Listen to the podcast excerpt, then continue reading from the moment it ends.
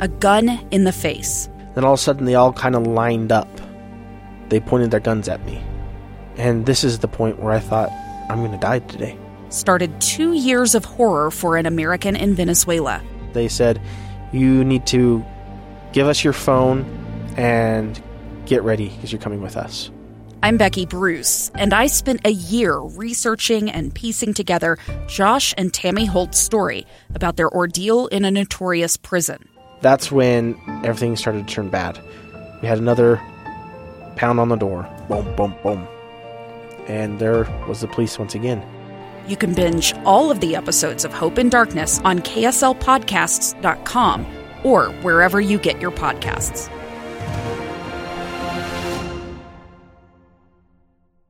Utah's best athletes count on flexibility, speed, strength. And the Jazz pick up their 22nd assist. So they count on University of Utah Health. Real Soleil puts this game away. And so can you.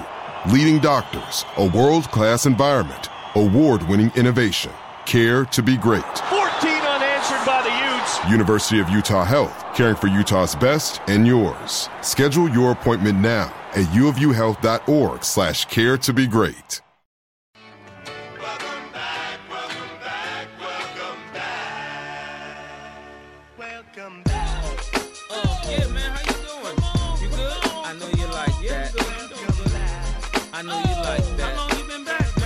Into the Saturday Show, everybody. Hope you all are doing well on this Saturday morning. My name is Jake Hatch, joined as always by Michelle Bodkin, the Utah Utes insider for KSLSports.com. Michelle, how are you? I am tired. I, I, I figured that might be the case. I I say that a lot on this show. I feel like, Yeah. uh, but like we we are especially tired. Yesterday was a lot. Actually, Yes. this whole week has been a lot. Mhm. Um, the last fourteen months have been a lot, and uh, you know, yeah, yesterday was just a culmination of. There's some relief there. Mhm. Um,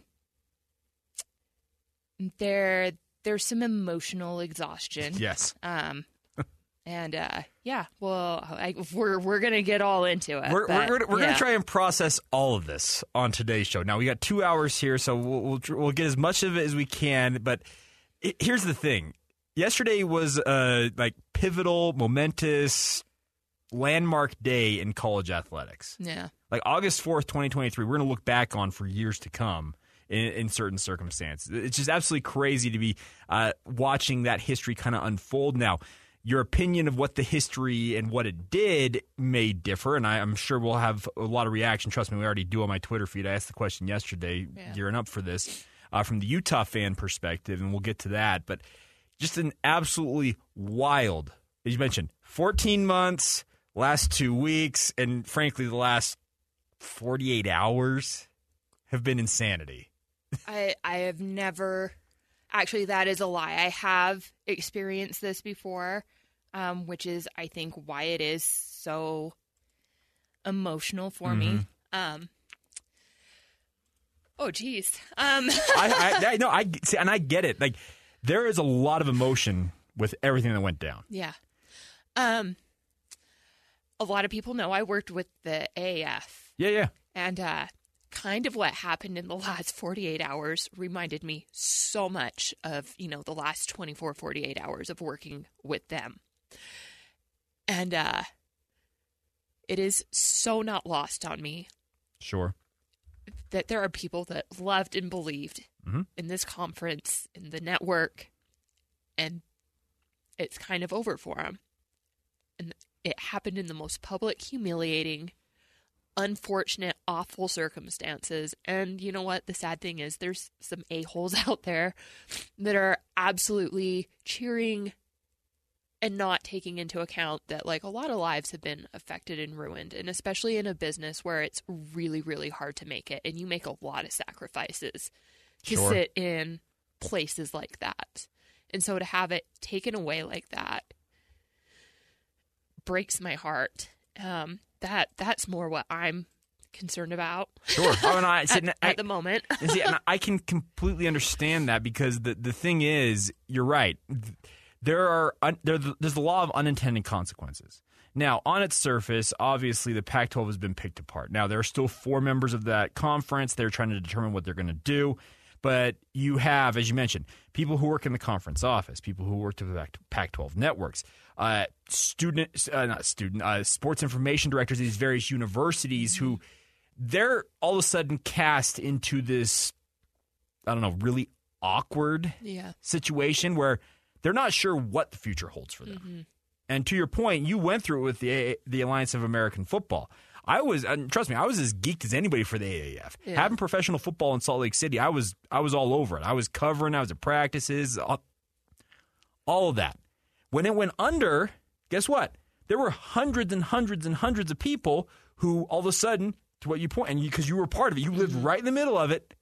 You're all of a sudden like in a very awkward situation. Like, what's the future hold here? Yeah. I mean there there there were honestly moments when I wasn't sure if I was ever going to work full-time in sports again. Like cuz I just didn't see Sure. a path to how that was going to be possible. Um and so yeah, I just I God, I I feel I feel for like that that is where my mind's at. I I don't really I don't really care about any of the other nonsense or or whatever. That that is really truly where my mind's at and part of it's you know I have friend like I have friends that this affects. Sure. I, I mean our very own Sarah like this Yeah. affects. Well, yeah, exactly. Because so Sarah Hossain, who works with us, she actually produces Jake and Ben during the week. She's been a fairly regular part of this show, producing it as well. Well, she, I, I, I don't know if I, um, she freelances for the Pac-12 Yes. network. She does a lot of social media work for them. Mm-hmm. Well, guess what? What's the future of the Pac-12 network? What's the future of the Yeah. Pac-12? Because the conference still exists. There are four member schools right now: Stanford, Cal, Washington State, Oregon State. They are the, they comprise what is remaining of the Pac-12. Now, the Pac-12 also will exist for this upcoming school year as mm. well. All these member schools, all the changes, all the movement that has happened recently does not take effect until 2024. Meaning, Washington and Oregon they head to the Big Ten in 24. Colorado, Utah, Arizona, Arizona State, they are all going into the Big 12 in 2024. There is a full year here to come, mm-hmm. but beyond that, to your point, is yeah, you may be working with the network, you may be doing the stuff you've been doing, yeah. but there is this time next year, quite literally, this time next year, what is that all going to be? And it looks like right now, for all intents and purposes, it will be dead. Yeah. It's DOA, which is it, it- it's it's kind of wild to consider because I I was trying to process it last night. and I did a podcast trying to get some of my thoughts out, talking just kind of about how things look right now. I'm still not 100 percent certain of how I feel about the the quote unquote death of the Pac-12 yesterday Right. because the situation is I'm a kid that's born and raised in the western United States. Uh-huh. The, proportionally, in the United States of America, the Mountain and Pacific time zones have far less people, like just sheer number of people, it's around 90 to 100 million of the 300 plus million in this great country. Mm-hmm. Well, in the central and eastern time zones, they look at it and okay, great. To have another conference, because we saw the WAC go the way of the earth, now has been rebooted as, a, as an FCS conference. It's got a D1 basketball presence. We've seen the Big West go away in, in football. There have been multiple conferences out here in the western United States who have gone away. Mm-hmm. And it looks like the Pac 12 is on its way to that. And to me, as a guy who, West Coast, Best Coast is, is my mentality a lot of the time Totally. but to have that falling apart and it, it yeah it's probably got 12 months left in it mm-hmm. that's that's kind of sad It is. like it just because I'm, I'm still trying to process everything that happened. It, it, it's wild to me michelle 13 years later the holy war has conference implications once again. Yeah, I know. like there trust me I, we're going to try and kind of get through a bunch of these different things and like i, I just kind of wanted to start i appreciate you trying to just lay it out because there are people who are being affected directly. Their paychecks their livelihoods their their future as Their you mentioned. dream. their dream yeah sure. All of that affected. All of that is being there it's up in the air. So you can how do i say this politically correct and nice?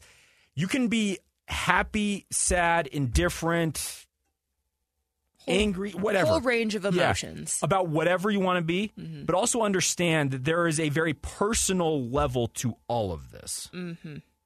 and that's that it feels like in some ways we've gotten so calloused with how the business of sports kind of perpetrates itself that we kind of forget that there is a personal impact yeah. that it has. Does that make sense? Mm-hmm. Okay. Totally. Totally makes sense. Yeah, this is this is a wild and crazy story. Um, Jake and I talked about some of it off air. Mm. Uh, you know, and it's to some of the things that I'm aware of at the moment are not for public consumption. Sure. Yeah. Um, maybe somewhere down the road. Maybe, maybe somewhere down the road. Yeah. Uh, there, there's going to be some storytelling um, on that front. But I, I will say, you know, another implication is sleep with one eye open. like, I, you might be celebrating today, but uh, mm-hmm. uh, there, there are people and motives and things going on behind the scenes that can change everything in an instant. And I am not saying that the Pac 12 didn't do this to themselves mm-hmm. in in a sense.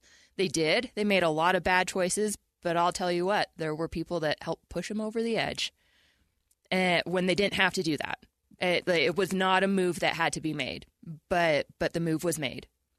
Well, and see, and that that's the thing about it is and I kind of said this. I just kind of sat down last night. I was just kind of just kind of riffing on what I was kind of making sense of it. The biggest thing is TV networks. If you didn't believe that TV networks ran this sport, oh, yes, oh, they do now. Yesterday, well, yeah, exactly. Yesterday proved that it's exactly what's happening. Fox wanted certain entities in the Pac-12. ESPN wants certain entities of their own. Guess what they did? They pulled a conference apart at the seams to pick up the pieces that they want. And by the way, they're paying them a discounted rate to get them to where they want to be.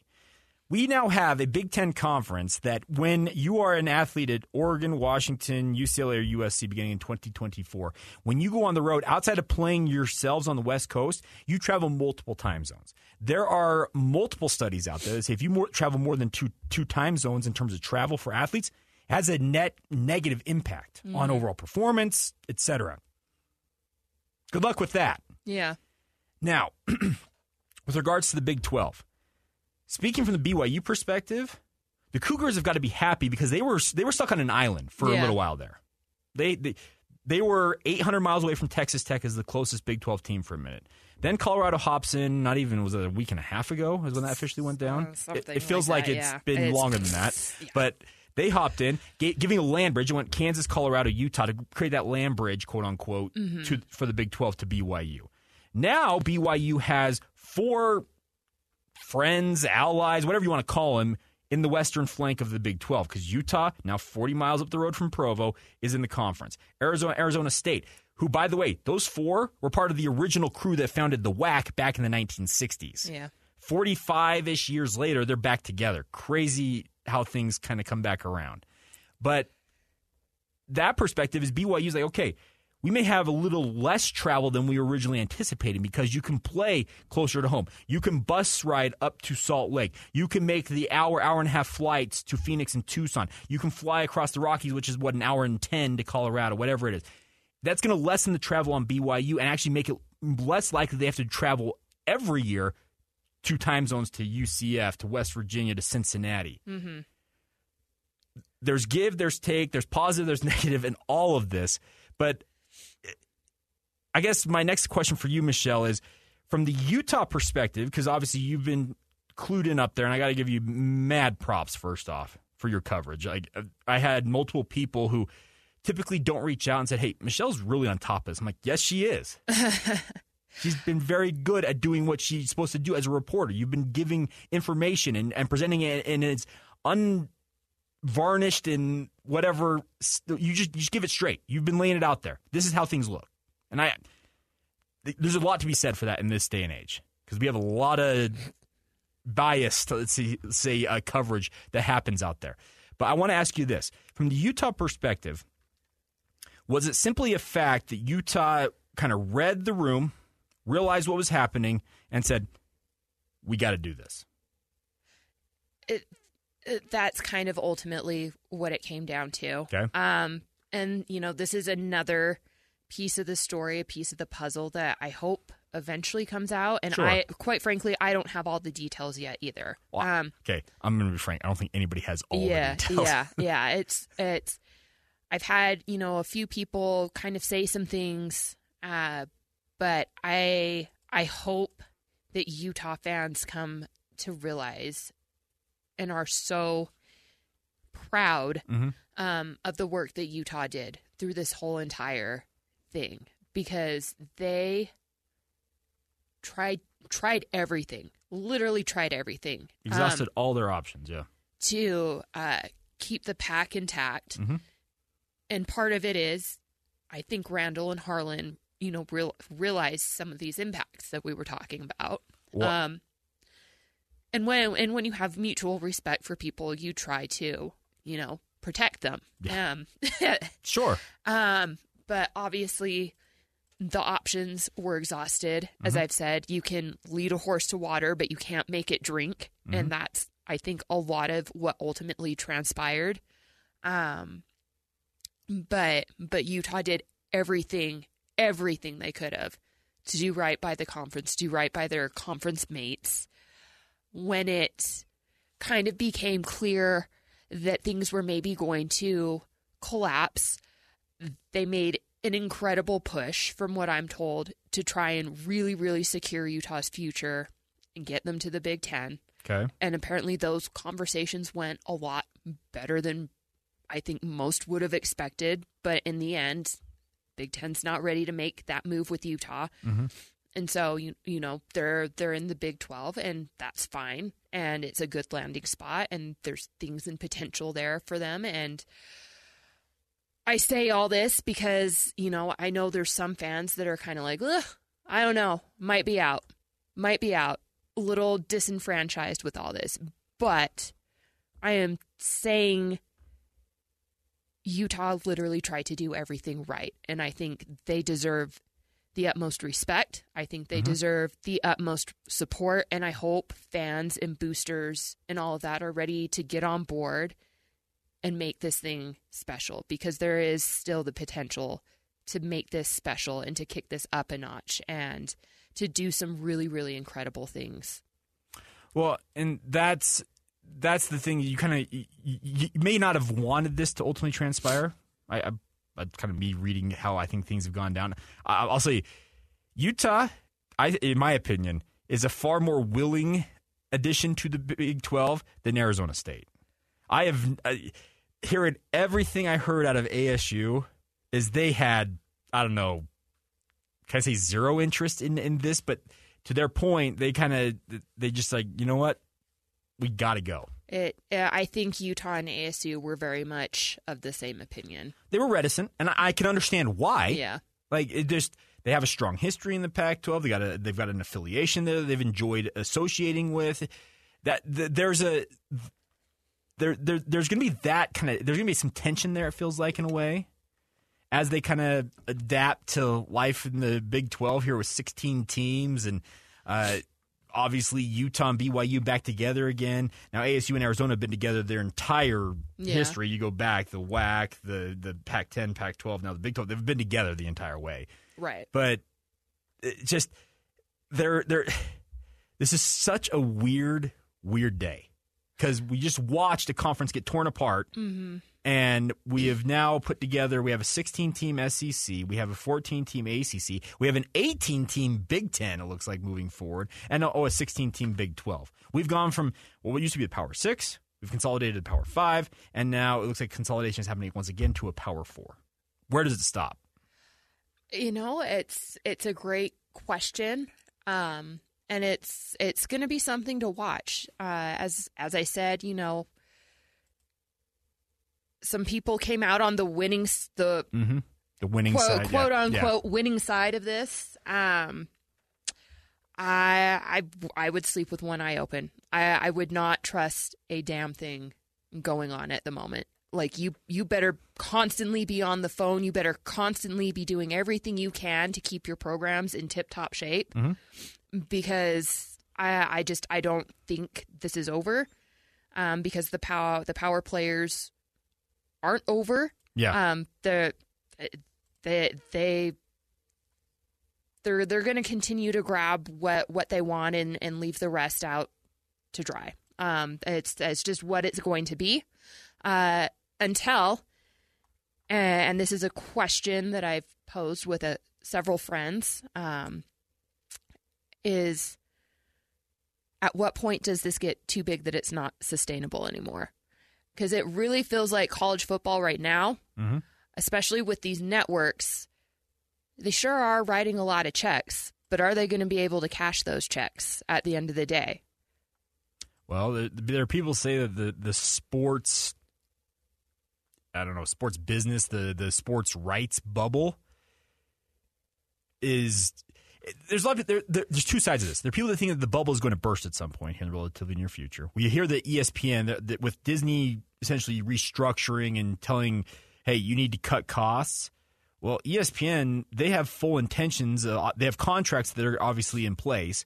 Plus, they plan to uh, invest heavily. It sounds like in like the NBA, et cetera, with media rights coming up on that front. Fox feels like they're pretty flush right now with cash. They may be the one traditional sports, I don't know, broadcasting company that feels like, hey, we've got money to to burn. Uh, that's probably not the wrong, right term to use, but but then you also have Apple, who's looming out there. Trust me, that was that was the rumor that the Pac-12 yesterday was going to sit down. They the, trust me, I was I was on air with DJ and PK. I'm tracking tweets in live time, like Oh gosh, that was wild. from seven to nine a.m. was nuts yeah. Absolutely nuts because they had sat down and there was so from Thursday night. Thursday night, essentially, everybody said, "Okay, it's doomsday scenario here for the for the Pac-12."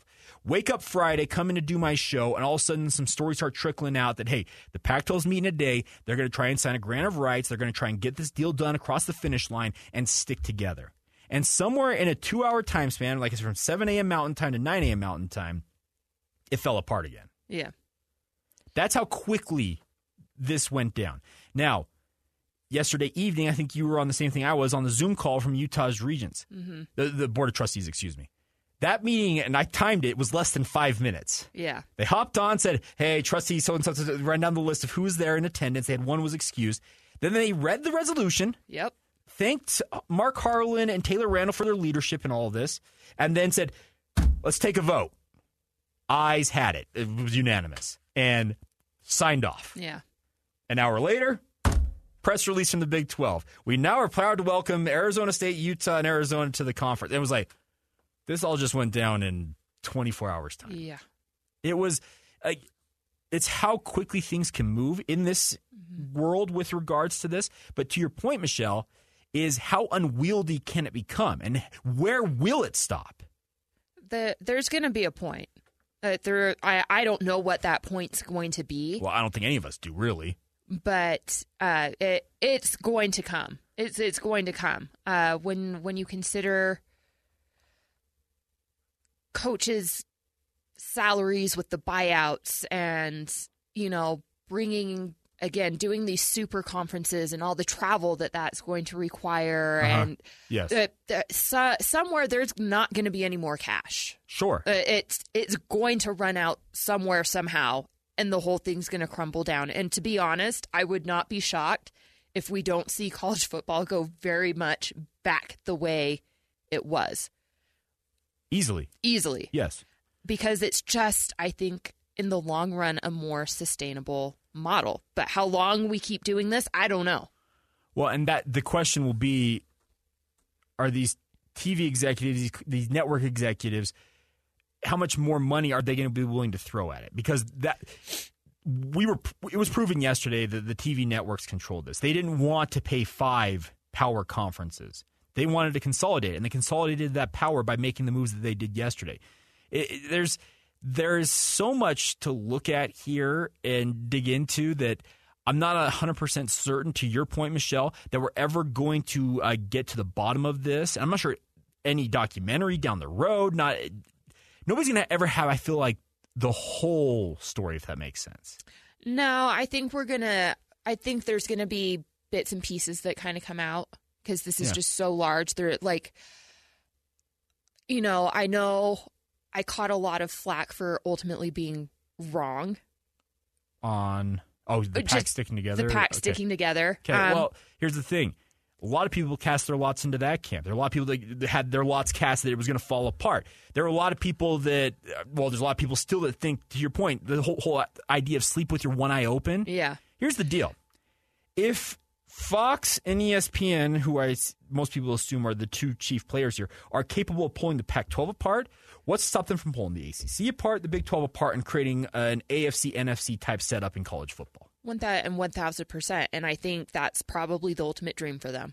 Okay. To to be honest, uh, but it, it, it look, the point is, like my opinion changed so many times. You're not alone. as I started getting more information and sometimes conflicting information Uh-huh. and you know all this uh, all of a sudden this thing I was not thinking about or looking at over here comes like right in my peripheral vision and it's like hey hey hey look at me Uh-huh. look at me I'm going to be a problem uh and then something else somewhere else kind of like I don't think most fans understand how complex this was. It complex. And even I like I tried so hard to follow it the best that I could. There are aspects of this I don't even understand despite having smarter people explain it to me, trying to research it, trying to it, there is just so much at play.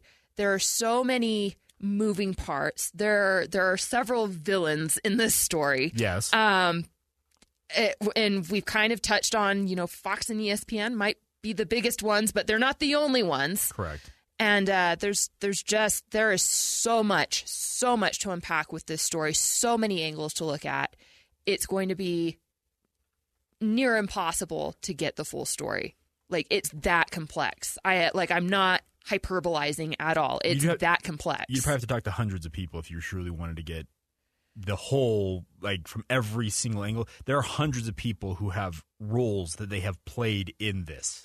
and here's the thing: a lot of them aren't going to want to talk. Bingo. That that's that's because because it'll one either make them look really bad or two um you know the sports world is very weird Mm-hmm. and if you report on something or say something you might never work there again Correct, and that that that can be the tough part uh, of all this. Now, I threw this out on Twitter yesterday. I'm actually going to retweet it right now. I asked this: Utah fans, how are you feeling about today's events? I said, "Want all your reaction be a good, bad, or indifferent?" I said, we, Michelle and I have a lot to unpack on tomorrow's Saturday show. Uh, we've got 18 responses to this, and uh, there's a trust me, the full range Yeah. of all that. I want to dig into those. We'll do that next. We're also going to kind of try and like pivot in a way and talk about okay, now the reality is you have the Big 18, the Big 12, the SEC. Like there needs to be some renaming yeah of these Oh, conferences. 1000% but we're going to focus particularly on the Big 12 because that's our two local schools Yep. are now conference mates once again. So we're going to try and look at what the future holds for that, and we'll get into that next. This is the Saturday show right here on 97.5 FM, the KSL Sports Zone. I want you to want me.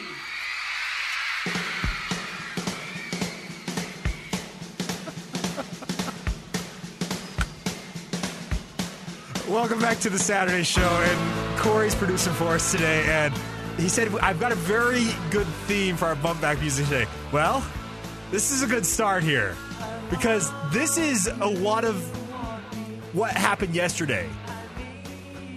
That you had okay, so Colorado wanted out. They got fed up and they moved. yeah Arizona looked like they were following the same path. Like Arizona's like, you know what? We're good. We're moving on. Then crap really hit the fan. And by the way, welcome back. Saturday yeah. show. Michelle, yeah, Jay. yeah, yeah blah blah blah Okay. blase blase That aside, those two felt like they were ready to make the move, and they were they were. Colorado had made the move. Arizona was on their way. There was some talk that the Board of Regents down there in Arizona was holding it up. Michael Crow was. They said the reports were that they was like talking to a brick wall, but it came to it that when as soon as Oregon and Washington decided we're out, like we're, we're bailing, we're taking the deal from the Big Ten. You in that in that circumstance, all of a sudden Arizona State, Utah, Stanford, Cal, Oregon State, Washington, every one of the remaining six. Did I have the number right? Is it six? Whatever it was, uh, it was seven. seven. Seven. Okay, seven schools. All of a sudden, we're like, who wants us? yeah Because at that point, it's completely unwieldy. Because you you can't afford thirty four million dollar buyouts to bring in multiple uh, Mountain West schools. Yeah. Okay, SMU probably could have left the AAC, gotten you once. That gets you back to eight. But then you're looking at $68 million to drag San Diego State, Colorado State, whoever it is Yeah. out, out of the Mountain West. It would completely unwieldy. So at that point, it's like, okay, who wants us? So I want you to want me. It's a great, Hilarious. great song for everything A- that played out. and you know, I've I've seen Cheap Trick before in concert, so it's I'm cool. jealous, actually. I've never Yeah. seen them. So that'd be fun. All right. So, Michelle, let's get to some of this reaction uh, on Twitter real quick. So I threw this out here. I wanted to kind of get people's feeling on what's going on, Utah fans in particular. Um, Highlights Ute says this Eh, it's still a P5 with college football playoff access, so it's fine. I'm going to miss the budding rivalries of the Pac 12 schools. I'm, I'm going to miss annual trips to Oregon to visit my dad and go to a game with him. I'm sad to lose what was a fantastic conference. I think he encapsulates a lot of what people feel about this. Yeah. Because the thing about this is the Pac 12, a lot of people in the state of Utah have connections to the West Coast. You have family, as he mentioned, he's got a dad up in his dad's up in Oregon. It gives you that opportunity to go see them and also watch your team. Yeah. Uh, the next one, you believer, uh, sends the. You've seen this GIF, I'm assuming it's with Nacho Nacho Libre, and it- Yes. it's and that one encapsulates a lot because it's a lot of shaking the head, kind of like, like We're here. yeah, exactly. It's kind of it's, We're here. is what it is. Uh, I live in my hat. Uh, Thanos says "I- I'm indifferent. While good to have a home in the arms race, I am having a hard time finding any games that move the needle nationally. No USC, Oregon, Washington, UCLA, or Stanford when they were relevant. Uh, there are good teams and good games. It's hard to see a big draw. And that's kind of where I want to step off on this discussion, Michelle. Is now with the Big 12 having 16 teams, Utah and BYU are in this conference. I I can see why you're saying that I have a hard time finding any games that move the needle nationally because there are no quote unquote blue bloods mm-hmm. up and down the roster of these schools of all 16 schools. Yeah. But what I think, and I, I want your thought on this, is these 16 teams they're going to have a chip on their shoulder. Yeah, we may not be the Michigans, the Ohio States, the Alabamas, the Georgias. We may not be those big name programs, but what we are is we're proud football programs who want to establish ourselves firmly in the national pecking order. And I think that could create what could be a pretty fun conference football wise. Oh, I th- I think there's some fun football to be had there. I do kind of agree, at least in the here now. I I don't think there's anything that ex- exactly moves the needle. I think there's some games that have potential depending on how people do. Sure. Um, you know, I think Utah TCU has some real potential. I think Utah BYU has some real potential. I'll say this right now: it's the best. It's the best rivalry in the conference. oh, it one thousand percent. Sorry, territorial cup. You guys can think you have it, but it's here. Oh, it, it is. No, it absolutely like and and I think that's part of what will ultimately start helping the Big 12 brand. sure. Uh, is you know you're you're losing the Red River rivalry Mm-hmm. with Oklahoma and Texas when they bounce to, at the SEC the next year. Mm-hmm. You kind of look around before some of these additions came on, and it's like, well, what do we have to be excited about in November? Well, Well, here's the holy war for you. Yeah, yeah. Uh, it, it got fixed. It got fixed with that. Like I said, Mm-hmm. Utah TCU has some potential. BYU TCU has because there's some history there, Oh, right? yes. Yeah. Um, you know, Arizona kind of continues on the path that they're on with their football program, and ASU can get out of their own way because there's really no reason why ASU should be as bad as they've been. Um, You know that that could end up being a really great potential rivalry, and, so uh, there. Right now, it's kind of the conference of potential, but yeah, it, to to your point, that I like I get it, and I I'm kind of the same way where it's like, eh, Well, eh, yeah. That that's and but the thing is, the potential part of it is the fun part. We haven't even started in on this. I think it's got a it's going to have a lot of fun because I'm I'm of the opinion just based on how it looks on paper. This is going to be a conference. The Big 12 is going to kind of be this way this year. I think you're going to get a microcosm of what the Big 12 could be moving forward with these four new members added in 2024 this year because it looks like on paper. And Corey, I want your thought on this because I know you're an Oklahoma State guy. It feels like the middle class, quote unquote, of this conference is going to be very strong. We're talking a lot of teams who are very similar in potential, structure, style of play that you're going to have a hard time climbing to the top, but at the same time, there's not going to be that many bottom dwellers, it feels like. Yeah, I mean, I think that's fair. I feel like this whole conference is kind of the middle class of college football right Sure, now. yeah. Uh, you don't have your elite programs, but you've got a lot of really good football. And it's one of the things that, you know, I moved here July 1st of last year. Okay. That was the day after USC and UCLA announced. So for the last 13 plus months, Uh-huh. all I've heard is how the Big 12 sucks. Brett Yormark is a used car salesman. Uh, these towns suck. Who wants to go to Ames, Iowa? Who wants to go to Stillwater, Oklahoma? Lawrence, Kansas, Manhattan, Kansas. I tell you what, everybody who's poo pooing these cities away, these are a lot more fun trips to go see your teams play because you're going to real college markets. Mm-hmm. The West Coast doesn't have many real college markets. They're in more metropolitan areas. You're going to real college towns where the university is everything. And when it's game weekend, you go in, everything is about what is happening on campus, what's going to happen on Saturday. So I I just tell people take a pause, Don't knock it till make you some try trips. Take some trips. If you're like, hey, I wanted to be able to go up to Oregon. I wanted to be able to go to Palo Alto. To, you know, take a trip to Ames. Take a trip to Stillwater. I've been to all these places. Mm-hmm. I've gone to all these games, and it's a blast. These are true college towns, true college atmospheres that you just don't get in most of most of the West Coast cities. They're much more metropolitan and. Have- Personally, they have I love the college feel Yeah. and I love small college towns. And I just say, plan some trips, go on some road trips, Utah fans, BYU fans, and you'll see what I'm talking about. It's a lot of fun in these towns. Well, and I, I, that's that's kind of my thought on it as well. Because the one thing that stood Utah out from the rest of the Pac-12 was it is a college town. Now, Salt Lake City is getting its glow up right now. It mm-hmm. is it is a booming metropolitan area. Corey's family is here because of the booming nature Yeah. of things here in the state of Utah. But the one thing is, we don't have as many pro sports as LA does, as the Pacific Northwest does. So it became it had a true college town feel. And I'm mm-hmm. I'm with you, Corey. Is going to Stillwater, going to these Big Twelve markets. Guess what? The biggest draw in town, these universities, and it should create, I think, a pretty fun atmosphere. Your thought, Michelle? Yeah, I, I think, you know, to be honest, like none of these places are anywhere I really particular. If I'm being real, I can understand that, I- yeah. it- and I and I'm not a huge barbecue fan either. So What? Yeah, and you're coming from the media side of things. From the media, they're not as glamorous as being able to go to some place that has good restaurants, better transportation options, all that. But if you're a fan, if you're Yes, a if fan you're a that's fan, it's a going for the thing. weekend to party, to have fun, uh-huh. the atmosphere is completely different. But as a media member, no, it's not the same. Yeah, uh, but but I will say I do love me a good atmosphere. Okay. Um, and so you know while while these aren't places that I would want to go hang out in, and I shouldn't say that I don't like barbecue. I do like barbecue, but like I just want to taste it. I don't necessarily want to stuff myself full of it. like, So disappointed right now. well, you know, Hey, we have salads in the Midwest too. it's not like we just walk around with meat on a stick. Are you sure? oh man, that that took a turn I was not expecting. Um, yeah, uh, it's you know okay, yeah, like like uh, traveling through the Midwest, not not really my thing.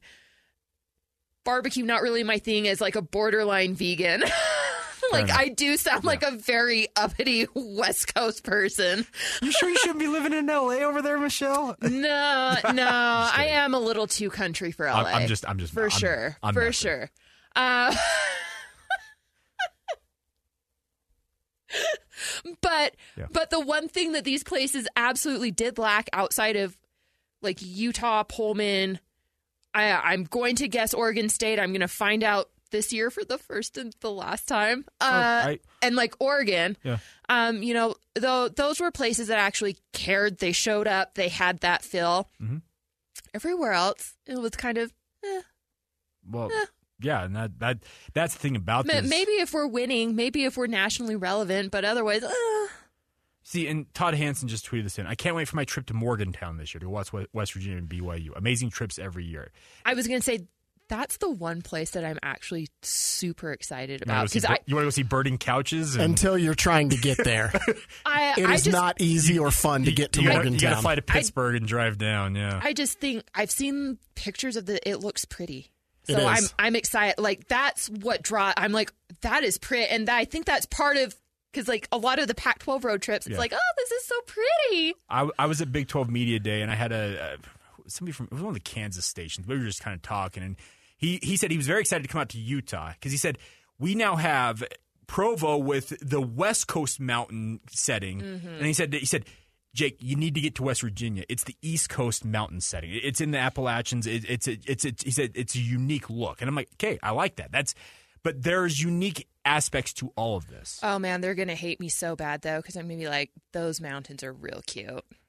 Those hills, Yeah, that's cute that you're calling them hills mountains. Well, it's, it's, Come come to my neck of the woods and let's go hiking. but that, see that that's gonna be an interesting part about this. I know we got to take a break here in a minute. Is that this conference is it's full of a bunch of potential. We talk about potential Yeah. all the time. There's potential across the board, There is potential. I I will give it that. It- and it's gonna have to be realized, obviously. Mhm. And I, I really like what you said. It's kind of it is in many ways the middle class of college football because a lot of these programs they're not the the biggest and baddest and most well funded, but what they are are very proud. They got great fan support. Trust me, I look across that entire Big Twelve landscape. There's here and there, you're like, okay, that's questionable. But by and large, I'd say the vast, vast majority have very strong fan bases. Mhm. And guess what? They're going to show up. Mm-hmm. They're going to support their teams, and that's going to create a culture. And we, we've been told time and time again that TV networks want rivalries. They want fans in the stands. They want to show those shots when big moments of the games happen and fans are losing their minds. This conference feels Has like it's going to deliver it. That uh, yeah, I I will say it, this conference has that potential. Let let's just hope it works. Yeah. Let's just hope it works. No Get doubt. into it, people. Absolutely. All right, we will take a time out here. We'll come back on the other side. It is time for technical fouls after this break. Coming up at 11 o'clock, I, I wanted to kind of like project ahead in a way, Michelle. I want to mm-hmm. talk a little bit about, okay, what are we looking at four, five, 10, 20 years down the line? We're going to try and look at that now. Trying to predict that because looking back even a year, who could have told what was going to happen? But mm. We'll try and make some sense of that. That's all coming up on the Saturday show on 97.5 FM, the KSL Sports Zone. Two friends taking pictures of the rising full moon on a summer night. Two teenage kids doing what teenage kids do. When a stranger with a gun and a death wish changed everything. It was violent, it was senseless, and I will never understand it. I will never accept it. I'm Amy Donaldson, and unfortunately, we're all too familiar with stories about how violence shatters lives. But what we rarely see is how they are rebuilt. In a new podcast, The Letter, we relive tragedy, but only so we can hear the rest of the story the struggle to reclaim lives, the realities of grief, and the possibilities of forgiveness. I believe in miracles. Sometimes I thought there are no miracles. Yeah, there are, and this is a big one. Follow the letter at theletterpodcast.com or wherever you get your podcasts. If you're coming from the street with dirty shoes on your feet, that's a technical foul. If you switch the radio to some modern music show, that's a technical foul. If you touch the thermostat, you'll get hit with a bat. Cause that's a technical foul. You will feel my wrath. That's a technical foul. Personal foul, 69, offense. He was giving them the business. A technical foul. Welcome back to the Saturday show here on 97.5 FM, the KSL Sports Zone. Michelle and Jake along for the ride. And as you heard, it is time now for technical fouls. And should we just put like a blanket technical foul on the TV networks for pulling this sport apart and reforming it in their own eyes? I, I think, uh, to be honest, this is like consumed my life. so this is all I know at the Okay. moment as far as what's happened this so week. do you want to make it? Do you want to throw a technical foul at them? Oh, totally. Uh, you know, technical foul to the the unnecessary greed. There, there's plenty to go around. There really, really was. Mm-hmm. Um, and there was no reason why the things that transpired had to transpire. Um, that there were literally people that had the option to lift a hand to help, and instead it was a push off the cliff. It's lit- like I cannot emphasize enough. That is literally what happened. So shady, so underhanded. Um, again, people within the Pac 12, not without fault. Uh, there were some things that they could have, would have, should have done. Uh, but it still didn't have to end like this. Okay, so I'm going to read one of the responses to my tweet yesterday. This comes from David Steele. It says, Not happy that the Pac 12 imploded. Glad we, he's speaking of Utah, are in a better situation than our friends at Oregon State, Washington State, Stanford, and Cal. Here's the thing, and to your point, really question the arrogance of the Big Ten only offering Oregon and Washington them a reduced share as part of their conference. Like there is, there's some unnecessary greed out there. That yeah, it feels like it's what's kind of dominating the sport right now. It's unfortunate. It's what it is, but Mm-hmm. kind of crazy. Corey, you got one this week. Yeah, mine comes from a little bit different perspective as the uh, Big 12 guy here in the market where the Big 12's been being uh, kind of crapped on for the last year.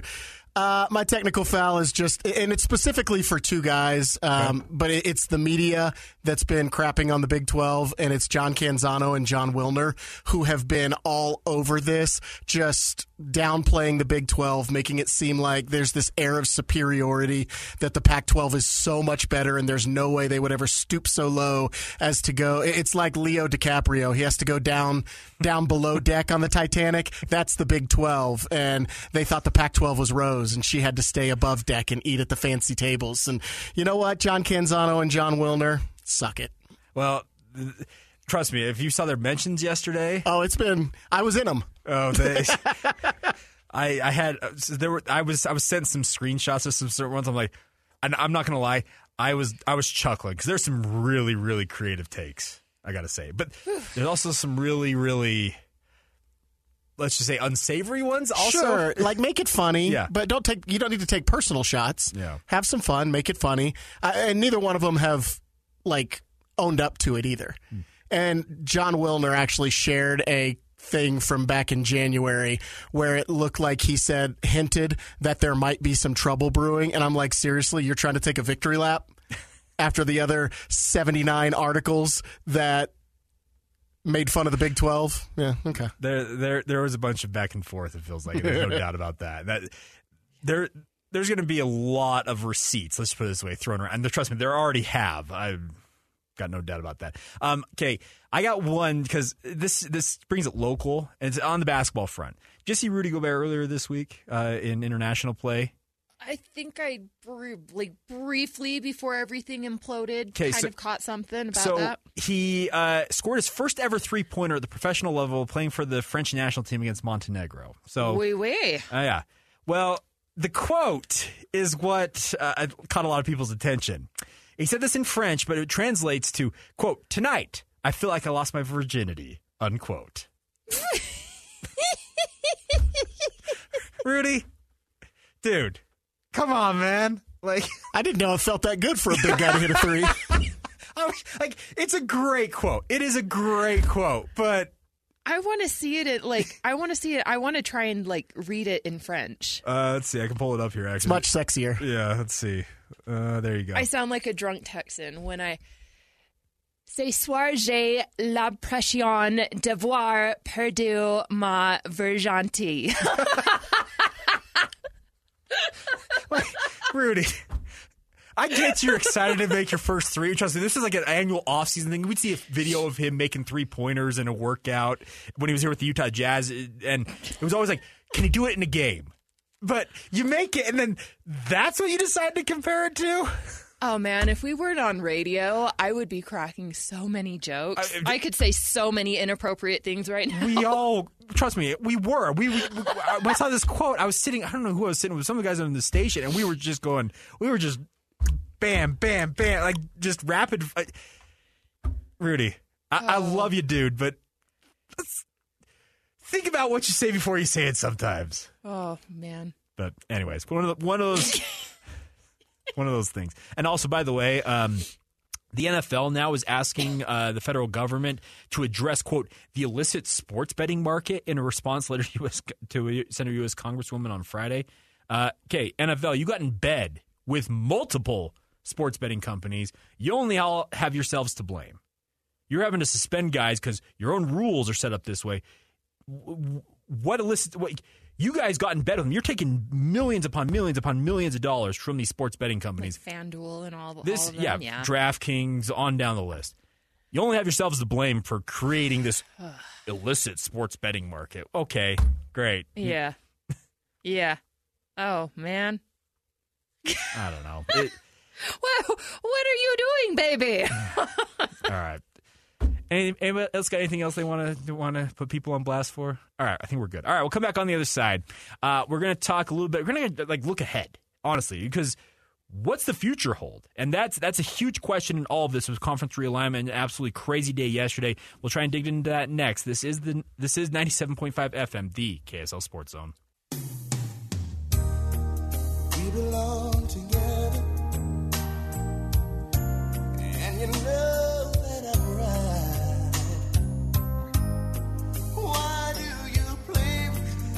Corey's on fire. All right, welcome back. This is the Saturday show on 97.5 FM, the KSL Sports Zone. Corey, thank you for lightening the mood, honestly. I, I was gonna say, and and that's kind of, it's really funny because when everything went down Uh-huh. with the Stallions and the AAF, I didn't cry. I like I, I did.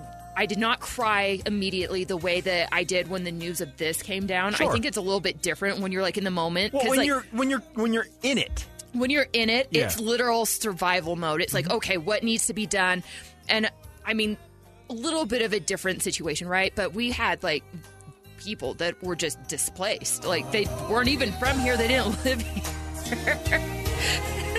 and uh but it's like I I was running around cracking jokes, Yeah. even though I was like, oh god, like you- you none ju- of us but- have but- a but- none you're- of us have a you job were trying. You're trying. You're trying to line mode. the move like trying Yeah, to line yeah, the move yeah. get people through it get Yeah. people back home whatever i it was probably three days later i think that i actually finally like broke down and cried and it cried and it was actually after because i was taking a bunch of like our guys to the airport giving them rides and stuff and it was when i dropped bj off um and went home i was like because he was kind of the last the last one Mhm. here and I was like wow this is really over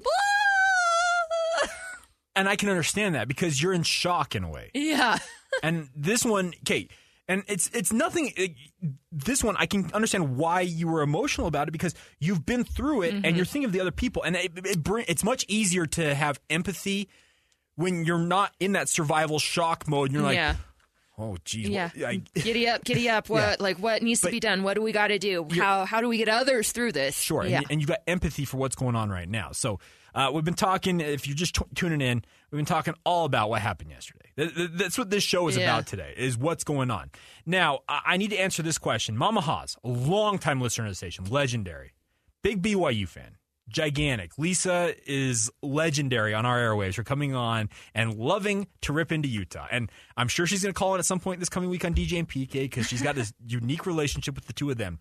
She sent me this just barely, and I, I think I can help clarify this a little bit because Yeah. there's been a lot of confusion on this. I did had to. I actually asked the question myself on social media and started digging into it last night. yeah, yeah, it is confusing. Okay, so she said Ute, speaking of the Utah football program or football athletic department, Utes get a full share in the Big 12 and BYU gets half. Is that right?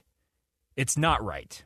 Because in 2025, the, the reported $31.7 million payouts, the full share memberships, uh, full share payouts, like I said, for member schools, kicks in in 2025. The two years that BYU is in the conference here, they're getting partial shares. They're reported to be between 18 and 19 million dollars. It's actually not that far off of what uh, the Big 12 current media rights deal pays out. Currently, the media rights deal pays 220 million dollars annually. In 2025, it's going to 380. So Utah in 2024, 2025, the year that they will be in the conference, that the new deal is not in effect, Michelle, they will make $22 million in media rights. That's besides bowl payouts, NCAA tournament shares. They they announced the record was 44 and change million for the Big 12 last year was a record Mhm. per school distribution. The 22 million is what you'll make in media rights for Utah that first year. Then 2025 and beyond, all 16 members, all 31.7 million dollars starting that year, and it's going up from there. Yeah. Hopefully that can clear up some of the confusion. It won't, but I'd try. Uh, I know, right? Yeah, we we put our best foot forward on this one, and actually, you kind of helped clear it because people have asked me, and I'm like, Yeah, so I it- know, the- like I yeah, don't know. The current media rights, it's two two hundred twenty million dollars annually, and the the way that the contracts have been written is that these new schools, the four newcomers, speaking of Arizona, Arizona State, Utah, and Colorado, they're coming in as full share members.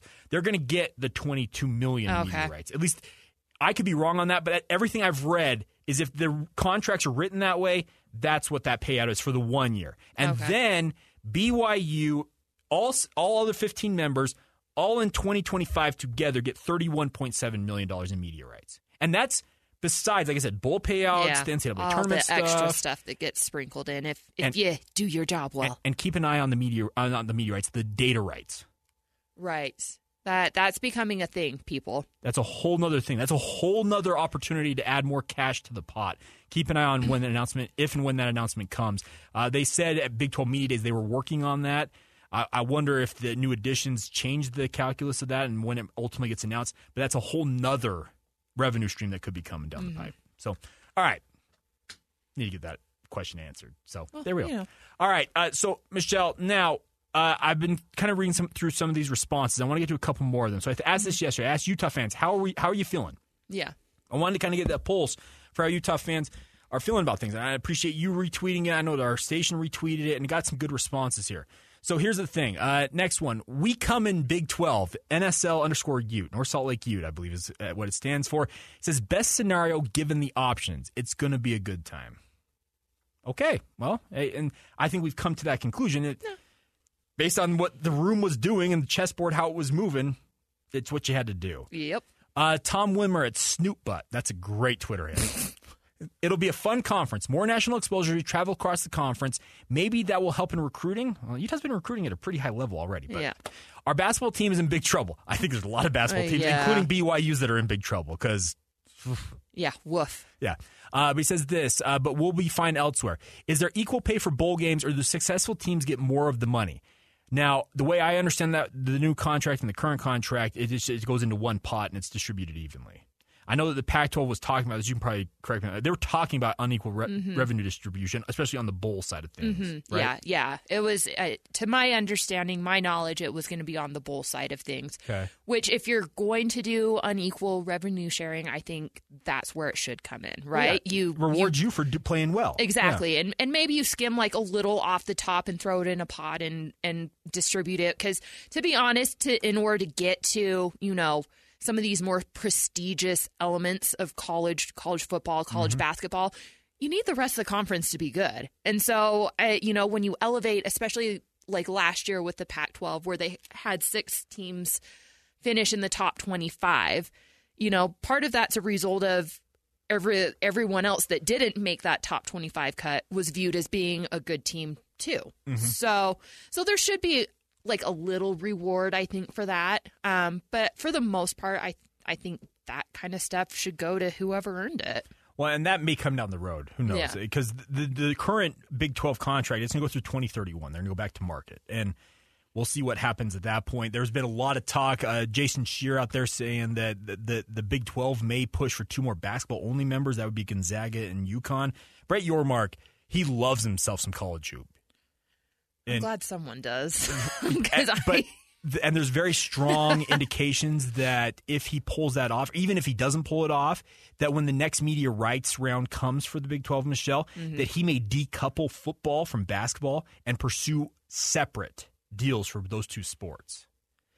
The Big 12 is going to be the preeminent basketball conference. Oh, there there's no question about that. So th- that's kind of his thought. So, but uh, I've got one other comment I want to talk about here, and it's kind of a launching off point for what I wanted to talk about in this segment, Okay. Michelle. It comes from Hall Hallbaum. I think is how you pronounce this. Uh, It's H A L L B O M. Um, that feels like a yeah. safe guess. All right, so he says, We, speaking of Utah, lived in a nice home with no backyard neighbors. The city rezoned to build a Walmart on the vacant lot. We reluctantly moved, only to discover the new home had a very angry kitty next door. Come to find out, this hood will be destroyed in a few years as well, so meh. I yeah, I mean, we we've kind of touched on that a little bit. So that's where I kind of want to go. It's like come to so come to find out, this hood will be speaking of neighborhood will be destroyed in a few years as well. So man, that's what I want to do, Michelle. Looking ahead here, and hold none of this against us mm-hmm. because. 13 months ago, when Corey moved here, who could have guessed that the University of Utah and BYU, after 13 years being estranged, yeah, doing their own thing. are back together in the same conference? Yeah. I would have put big money that was not going to happen No. for a while, Oh, yeah. if ever. I I mean, really, up until maybe the last month I, I would have thought you were absolutely insane. But, it's a reality. it's now. it's the reality now. So now, as we look forward here, because to what Paul says here, and we've already talked about this, is that Utah made pitches to the Big 10 Mm-hmm. And also to your other point, and I completely agree with it. If you're any of these schools, and I mean any of them, BYU, Utah, on down the list in the Big 12, you've got to be constantly monitoring the situation moving forward here. Mhm. Because if a t- it, sure looks like this, if a TV network, ESPN, Fox, whoever it is, if they want to pull something apart, they have now proven that they can do that. I, I'm actually wondering how how long before they pull the ACC apart. Oh, yeah. Because we all know that Eyes pilled. E- ESPN has the rights for by and large with the ACC right Mhm. now, but you can guarantee Fox is sitting there saying, "All right, what do we got to do here? Like, Yeah. can we can we can we hone our way in?" How how do we manipulate this situation to get what we want? So, where do you think things are going, Michelle? Big open ended question. I know, I know, crazy.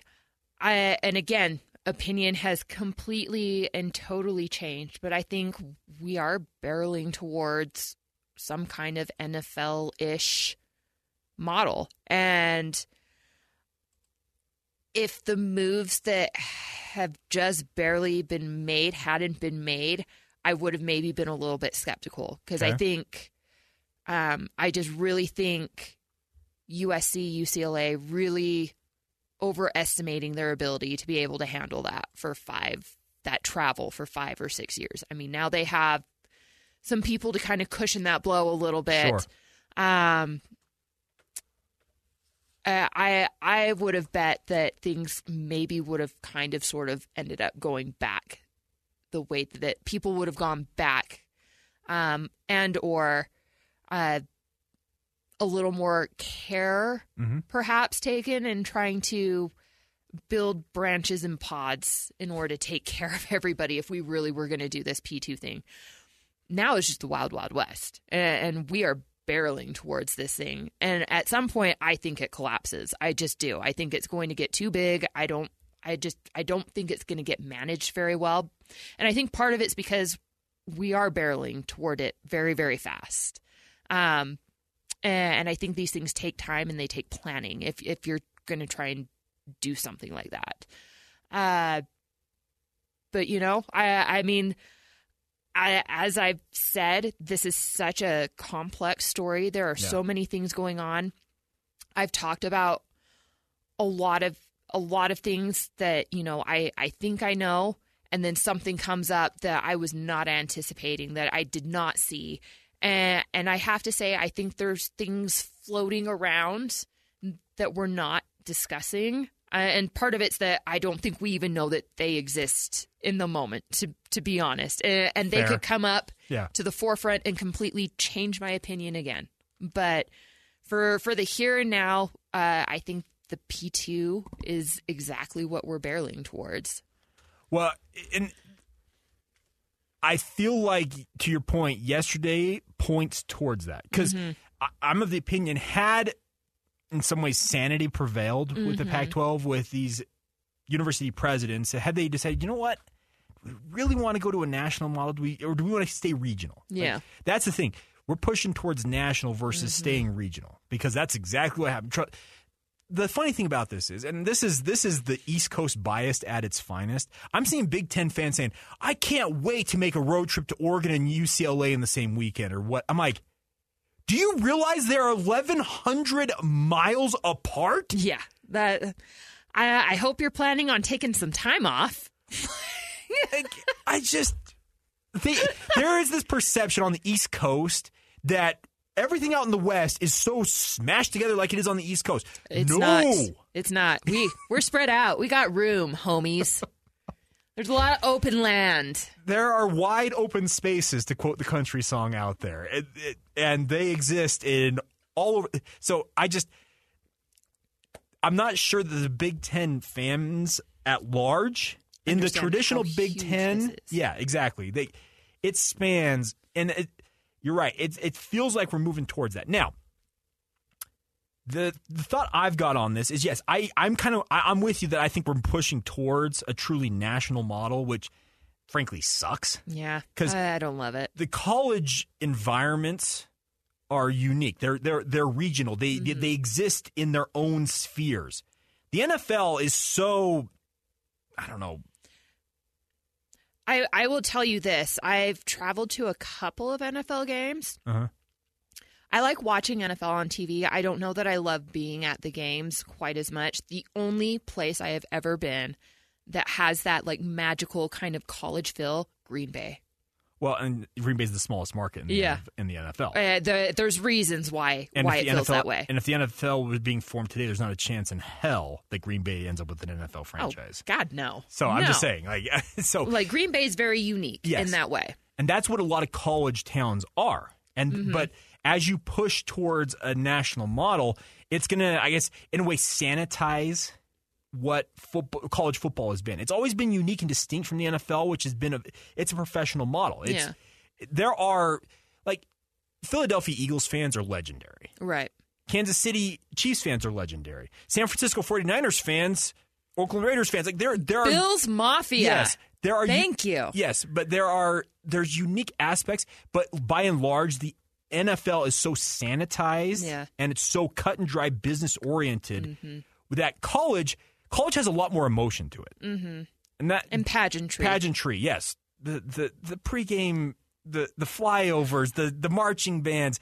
the the the cute little bubbly cheerleaders and yeah. the song leaders. Like, trust me, like the, the, that stuff doesn't exist in the NFL. No.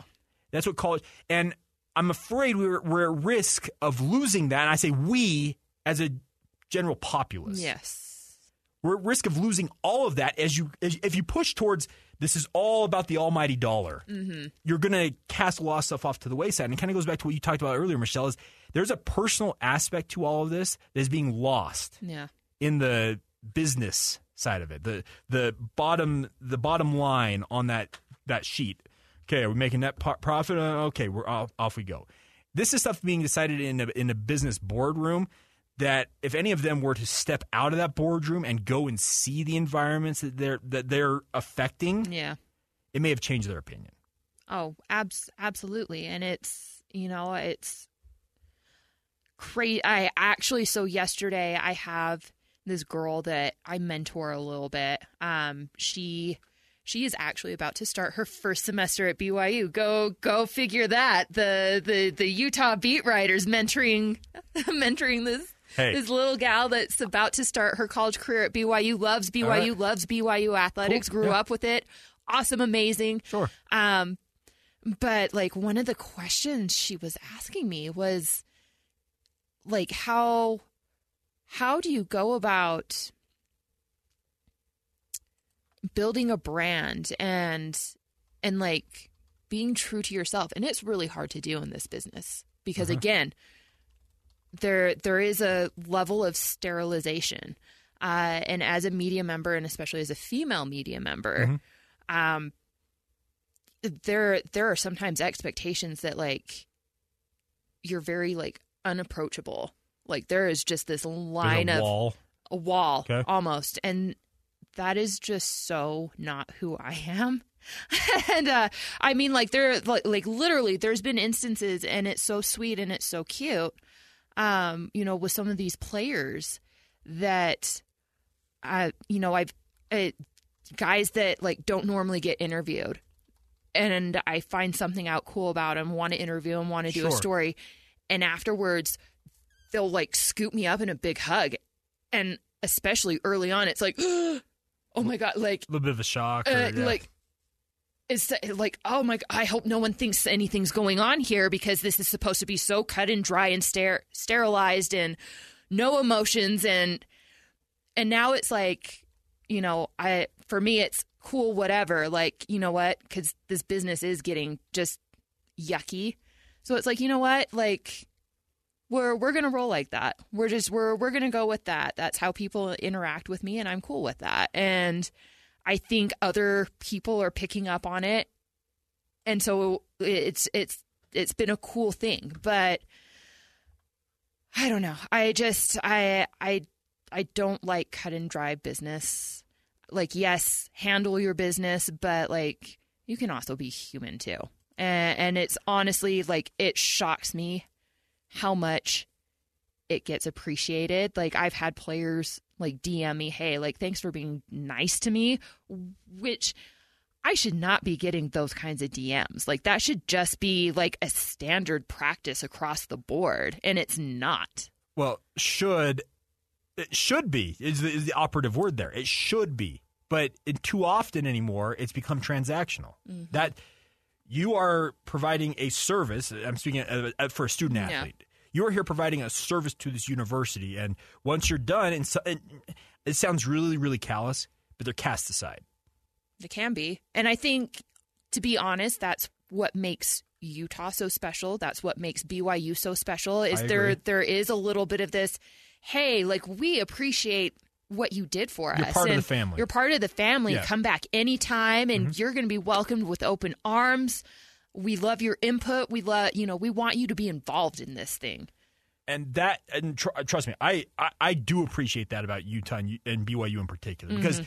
the coaches themselves i'm speaking of kyle whittingham and kalani Sitake, they have really engendered that into their program like there is a familial aspect to it you come back you're loved up the same as you were when you were suiting up for that team Mhm. doesn't matter if you made it to the nfl or if you were a bottom of the bench scrub Like, Yeah. you are still you you you were part of this and you are part of it still and that that i can appreciate i'm, I'm afraid that We're losing that. and it, it may become that BYU and Utah are the outliers in all of this. Well, I I mean to be honest, they've kind of been outliers for a while cuz I I talked to, you know, and I think that was kind of part of the Stallions as well is Mm-hmm. like we had a very strong core of Utah and BYU players. Duh.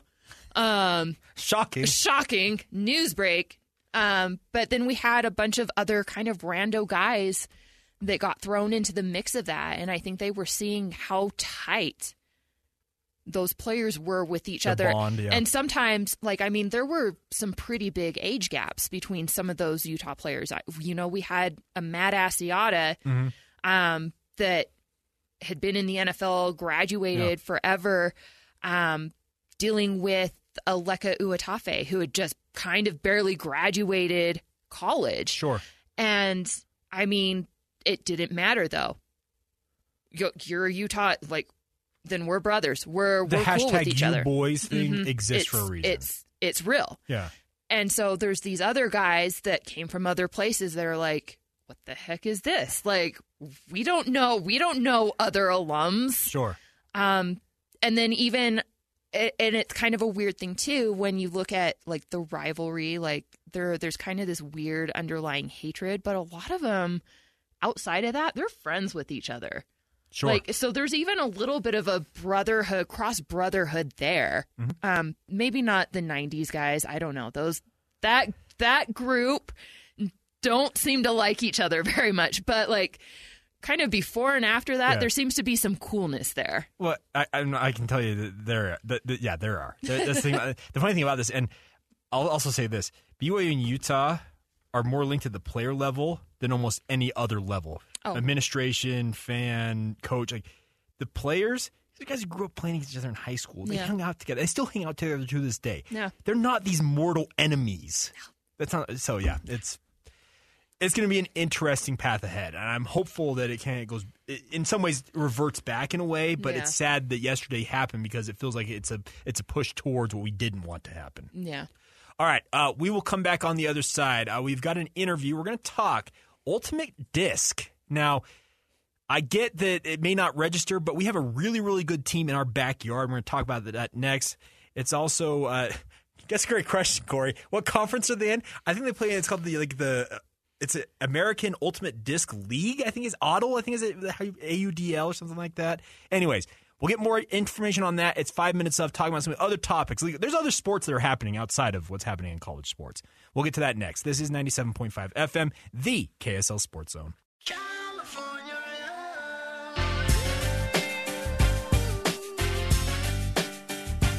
Welcome back to the Saturday show here on 97.5 FM, the KSL Sports Zone. Michelle Bodkin there, Jake Hatch here as we break down everything going on in the sports. Well, it's time for five minutes of. We're going to kick off uh, this segment with uh, the Salt Lake Shred. Now, that name doesn't sound familiar. It, I, I can understand that, but we've got a really, really good team in our backyard. They compete in the American Ultimate Disc League, if I've got that correct. And Isaac Pritchett joins us. He's one of the co founders uh, and co owners of the Salt Lake Shred. Isaac, thank you for taking some time this morning. How are you? Doing fantastic. Beautiful day. Thank you, Jake. Uh, so, Isaac, uh, you guys are 11 and 1, speaking of the Shred, uh, and you guys are in the playoffs now. Is that correct? Yep. Yeah, that's right. We'll be hosting the West Divisional Championship game this coming Friday.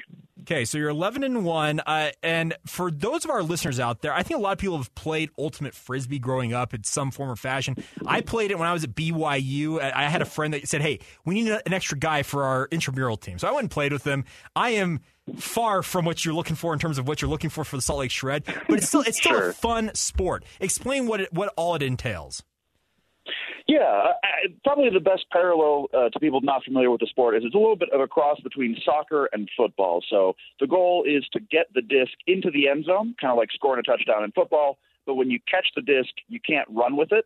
Um, you have to throw it to somebody else who's cutting. So there's a lot of dynamic movement cuts like you would see in soccer, trying to you know attack different angles of the field. Uh, and and so you said that you're hosting this. Where where is your home field? Yeah, our home field is Zions Bank Stadium in Herriman, Utah. Uh, it's a beautiful facility out there, awesome view of the mountains, nice big turf field. Uh, a lot of people that can fit in the stands, but it's still kind of nice and cozy, which means you can get loud and, and make some noise, affect the other team. All right, so you guys got to 11 and 1. You mentioned you're hosting the West Championship. Uh, just kind of break down how the season's gone for the team. Obviously, it's been highly, highly successful, losing once in the run up to this. Yeah, it's been fantastic. We've we've really been proud of the work that we've put in over the season. Um, our inaugural season was last year. Uh, we went ten and two, and then unfortunately lost to Colorado in the divisional championship game. This year, we've beaten everyone in the West and actually hosted the reigning champions, New York. Um, they are our only loss this season. Uh, so we're really proud of the work we've been able to put in and uh, the kind of the dominance we've established in the West so far. And so, who are you playing this week, and, and tell us a little bit about them. Yeah, we are playing the Los Angeles Aviators. They, uh, you know, had a rough season last season, but made some really, really big off-season moves. They picked up Sean McDougall, who currently is leading the whole league in plus minus, and Pawel Janas, who is the league's actually all-time assist leader. So really, really great kind of handler quarterback player. So they've been really dangerous this year. They started out a little slow. They started out one and three, but as their chemistry got together with all these new acquisitions, they went on a really hot five game run and really haven't looked back. So they're uh, kind of peaking at exactly the right time and looking dangerous. Isaac, I'm looking over like the team names in this league. There's some great names. You mentioned the LA Aviators. You have the Colorado Summit, the Seattle Cascades, the San Diego Growlers. There's some, there's some really fun mascot names here. Yeah, yeah, I'm, I'm I'm a big fan of the naming. I think we got a good uh, good league. The New York team, who are really strong, are called the Empire, which yeah. is kind of what I think of the Yankees as sometimes. Okay, yeah. So appropriate naming conventions. Uh, yeah, it's great.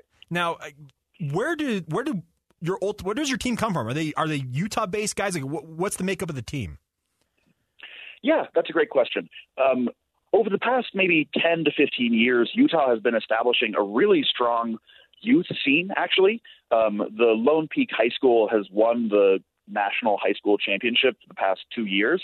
Um, and that's work that people have been putting in at the ground level for a long time. So we are lucky to have a lot of talent out of Utah State, University of Utah, Brigham Young University, and that's where I would say the core of our players come from. But we're also super lucky this year um, that we've kind of attracted some talent from across the country, actually. Um, we have Elijah Jaime, who played for Atlanta last year and kind of saw our team and wanted to get involved, so now plays with us. Um, and multiple time world and national champion Grant Lindsley, um, who used to play for New York, now is coming out and playing for us, which is really fantastic. And we're lucky to have all those guys. That's awesome. So I said Friday night, uh, they're out there at Zions Bank Stadium. Is that correct? That's correct. Yeah, it'll be August 11th. Starts at 7 p.m. So just kind of as the sun is setting, it'll be a, a really nice night, lovely weather. Uh, it's one of my favorite kind of summer traditions now. I, I love going to those games. And where can people get tickets? Yeah, you can go to saltlakeshred.com to buy tickets. Mm-hmm. I would recommend doing that. You can get tickets at the door, but the prices go up a little bit. So saltlakeshred.com is the place to go for tickets. Awesome. Well, Isaac, thank you for carving out some time for us this morning, and best of luck. Hopefully, you guys can uh, win it on Friday and advance in the playoffs. Yeah, yeah, really appreciate it. We are looking forward to it. We uh, we're confident in our chances, and uh, we're excited to play the game. All right, there you go. Isaac Pritchett. Big thank you to him. Uh, Salt Lake Shred in action coming up, hosting the LA Aviators. Like, as, as I'm telling you, Michelle, these names. The West alone had some good ones. DC Breeze. Uh, the Philadelphia Phoenix is a unique one, but like, there's Yeah. I gotta say, they, they, this is not like I, I, I talk about in soccer all the time how like the, the a lot of major league soccer teams have kind of followed the European model of naming their teams. Mhm. I like the fact that you just have new things. Minnesota Wind Chill, that's a great name. That is a great name. No, I it's a little more unique. Yes. Um and again, bringing this full circle like that was the whole point of the AAF. Mhm. If you notice all the Yes. names were really unique and cool and different except for Salt Lakes. Yeah, Wah, wah. I still I still had issues with the stallions and little things, but nonetheless, They, the- they loved the alliteration and they didn't put very much thought into our team because I think we we were the last ones that they actually were working on. But I digress. Okay. all right, fair enough. All right, so there you go. The Salt Lake Shred. If you want to get out and watch it, by the way, that Zions Bank Stadium. It hosts the, so the Utah Warriors call that home. Obviously, the Real Monarchs, the uh, the minor league for Real Salt Lake. That's their home field. It's actually a really really fun, unique environment. It's got incredible views. beautiful and uh, yeah i i mean the facilities are bar none Yep. except for the the indoor facility reminds me of the partridge family i sing the partridge family every time i pull up there it was actually a thing that uh, myself and because that's where the stallions Yes. practiced Trust um, I, spent many a yeah. practice hanging out with y'all. hanging there. out with us. Yeah. Uh, that was what me and Lamar um, Thomas would like. We would Okay. see like like, and if you if you're a football fan, you know Lamar Thomas, like my big Miami guy, kill killer wide receiver back in the '90s. Yeah. All right. Fair enough. All right. A couple other things we need to cover in this segment, Michelle. Uh, Real Salt Lake uh, in action last night. They were down one nothing at halftime to Club Leon. Uh, now they're playing what's called the Leagues Cup. This is a matchup between both Major League Soccer and Liga MX down in Mhm. Mexico. RSL got pummeled, for lack of a better term, by by Monterrey. And I'm not going to lie, I was going into last time, I'm like, okay, Club Leon, they actually just won the Champions League, the CONCACAF Champions League, beating LAFC, who is, by many people, in many people's eyes, the best team in Major League Soccer. But to Real Salt Lake's credit, they came out last night in the second half like men possessed. 17 shots, generating all kinds of looks on goal, scoring three. Uh, there were two that went to Danny Musovski, and then obviously Chicho Arango scored the third. And RSL advances now. So they now head to face off against LAFC on Tuesday with a chance to make it to the quarterfinals. If they win at LAFC on Tuesday, which is the round of 16 in this tournament, Michelle, they will return home on Saturday and host quarterfinal action. So we'll see. Not not bad after having a raccoon Oh, drop well. through the ceiling. Okay. the, the the raccoon part of it is just uh, I did I was not there Thursday night because it was just too late of a start, and with my turnaround on radio responsibilities, I wasn't gonna be there. I told my wife as that was unfolding on social media, I'm like, man, I wish I would have gone. Just I should have just sucked it up. just to ex- now. Let's Kate. That was a hellacious storm that rolled through. Oh my gosh, that was crazy. I drove through it because I, I, I did I hosted Unrivaled that afternoon. and I was mm-hmm. driving home and I could see it like out on the horizon. I'm like, that looks pretty nasty. Oh, And as I got closer, I'm like, oh no, it, it, it that was insane. yeah, the last couple of nights, crazy weather. Yeah, but th- that that storm alone, that one like severe. I understand why they ended up postponing the game because Yeah. the, the that weather cell was going to last until 1 a.m. They had every intention also of this, by the way, of playing until 11 p.m. Like they were gonna they were gonna push it as long they wanted to get that get that match in, and they were willing to wait till 11 p.m. to see if that would go through, but it Ugh. never cleared up on the on the on with the weather radar. And they're like, you know what? Let's just we're gonna postpone it. Fun night all the same last night. Corey, were you out at it last night? No, it wasn't Okay. part of our season ticket package, it, and we okay. didn't we didn't buy those. Yeah, because you are a season ticket holder for Real Salt Lake, and that's that's the thing about this is it was just it was a really fun thing because trust me, the first half of RSL last night they looked compl- it's like okay, yeah, they they're not in the same league as Liga MX here. Second half, they took it right to them and looked. I was like, okay, You gotta love that. if they play like this, ain't nobody stopping this this club. Mm-hmm. The problem is, can you channel that night after, like I know night after Yeah, night, yeah, but yeah, you, have, yeah. you got to be, able, it's got to be consistent. And going to LAFC is going to be a different deal for him on Tuesday. Well, and I think they have channeled that for the most part. I mean, in their last 14 Yeah. games, 10 wins, three ties, and one loss. Yeah. I mean, this team is really good right now. They've completely changed this season, and that's that's the thing about this is they they started out very very poor, and to their credit, have completely turned around. Now, the acquisitions in and of itself, they just actually uh, signed a deal to get Braian Ojeda here full time from Nottingham Forest uh, in the English Premier League. Uh, two uh, two million dollars. That makes their grand total spent so far this year somewhere between sixteen and seventeen million dollars. Yeah. The heaviest investment, by the way, across the league. Nobody in nobody in Major League Soccer has spent more money than Real Salt Lake has spent this season alone.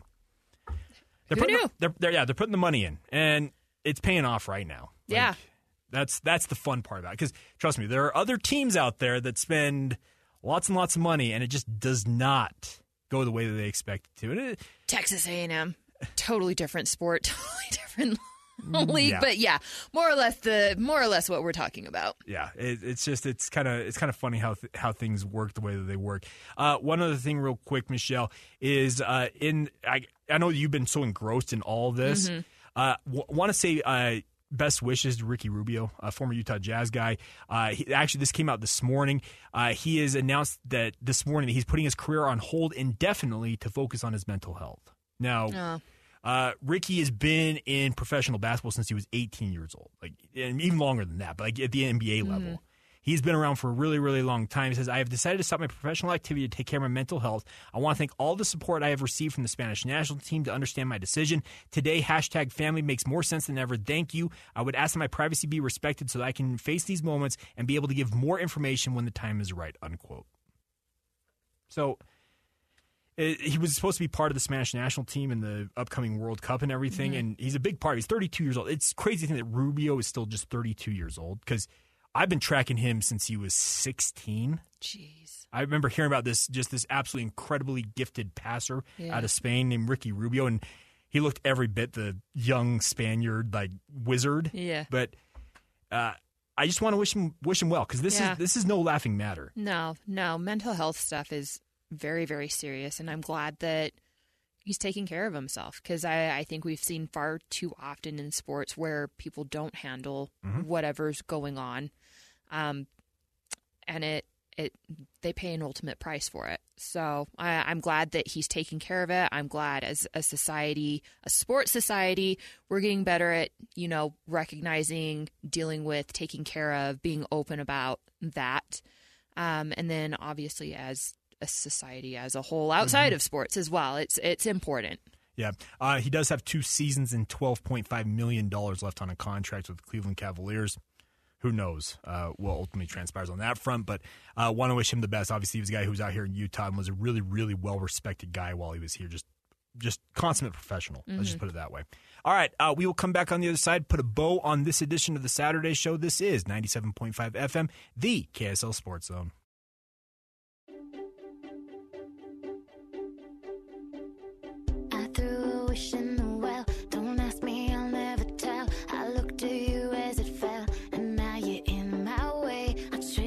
Welcome back to the. Saturday Show, Pennies Corey. Man, dimes for a kiss. I wasn't looking for this, but now you're in my oh, it's been awesome. way. Was holding red jeans, skin was Do you like this song, Michelle? I so this song Hey, I just met you, and this is crazy. but here's my number, so call me maybe.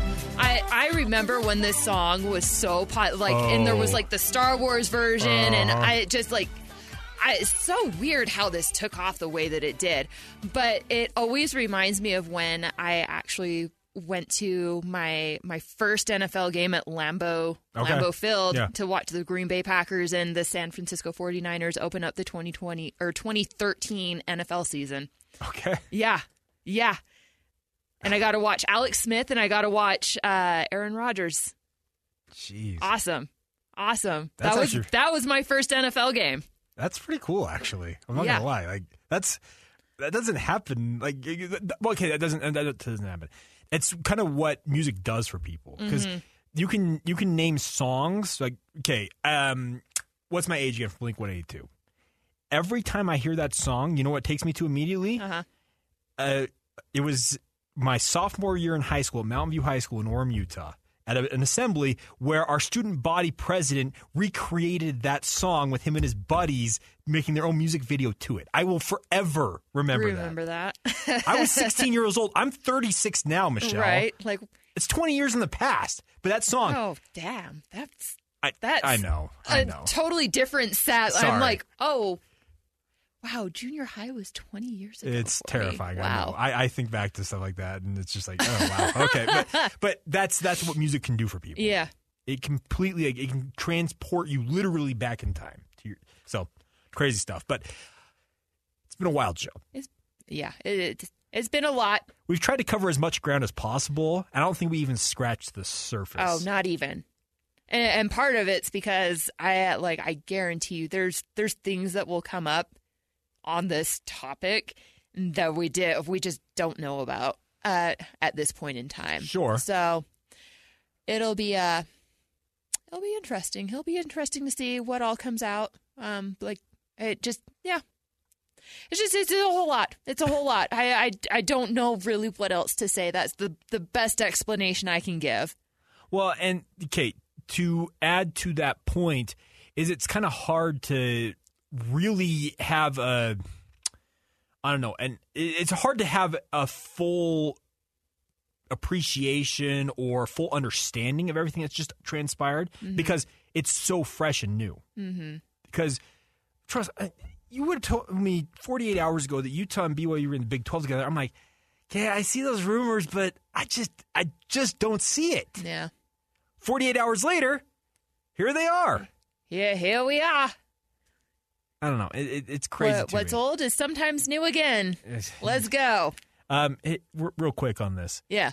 Do you want that rivalry game back on Thanksgiving weekend, or do you think they should try something new? Like, because the Red River rivalry was always play. It's always played. Uh, the it's played right around the uh, the Texas State Fair, early October, I believe. Oh, interesting. I actually did not know that. I saw some people pushing for because BYU and Utah State for years have played that Friday before General Conference. Uh-huh. It just kind of it was trend. I, I I just wonder, do you want it back Thanksgiving weekend with the Holy War? Do you want me to be totally honest? I'm not terribly excited that this game is back the way that it's going to be. I just here's the and here's why. Look, it's a it's a great game. It is a great game. Mm-hmm. I wish people would just let it be a great game They can't. with without all the other shenanigans. And and I I personally felt like the space between the two actually made it a little bit healthier. So I'm a li- I'm a little concerned being in such close quarters with each other again. Oh come on! What this is going to look like? I, I really I am. I'm legitimately concerned because I I am so team be cool with each other. Like I have I obviously I lean more to the Mm-hmm. Utah side of things, but I I have zero issues with BYU's football program. 0 Mhm. Like zero zero. I I like a lot of people that are involved with that. Um I just I I don't please let's let's be some somewhat civil.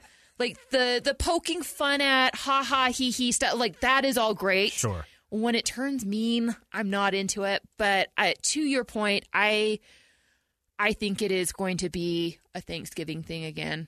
I, I, that's why I suspect, suspect it'll be because I'm assuming that the Big 12 will want to create a, a rivalry weekend where the Mhm. Territorial Cup, which has traditionally been played on Thanksgiving weekends, played there. Uh, the battle for the sunflower is it the battle for the sunflower state between Kansas, Corey? Is it what they call it? Is that the Kansas Kansas State rivalry? Sunflower Showdown. Sunflower Showdown. I, I'm Oh. assuming. I'm assuming some of those will be set up, and this the, the holy war between BYU and Utah Yeah. gets set there. Yeah. We'll see. All right. Any final thoughts from you? No, no. I I I'm a blank slate at the moment. No, I'm looking forward to enjoying my weekend. I you're not going to hear too much from me. Um and I got Yeah. that approved cuz I was not supposed to be on yesterday and I was Well, on. Um Yeah. but actually I'm I'm going to be meeting up with a friend that's in town. Good. So All right. Well, enjoy that. Yeah. And we will reconvene next week and try and make heads or tails of whatever's going on. By the way, Corey, want to say publicly, we're gonna miss you, dude. Yeah, Thanks, man. buddy. Corey's leaving us. Uh, he's not going too far. He's still living here. I'm still staying in Salt Lake. You're doing podcasting and whatnot. yeah, I'm joining a podcasting network back in Kansas City, which have a- is do you have a name where for I it, had. by the way, so people can find it if they want? Not to? yet. Okay. Not yet. We're Well. working on To the be names. determined. Yeah. Okay. When you have it, send it to me, and we'll we'll give you a shout. Sounds good, man. All right. Well, like I said, I just wanted to publicly thank you for everything you did for us. All right, that's it. That finito. It's done. It's been a wild show. All right, uh, stay tuned all week long here on the Zone. We got plenty of coverage to come on the other shows throughout the days, uh, Monday through Friday, and obviously we'll be back here next Saturday, right here on the Saturday Show on ninety seven point five FM, the KSL Sports Zone.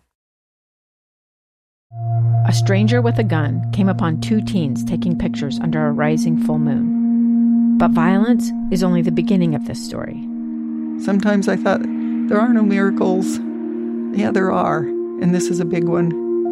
I'm Amy Donaldson, and I've spent my career talking about how lives are undone by violence. The Letter is a podcast about how lives are remade. Follow The Letter at theletterpodcast.com or wherever you get your podcasts.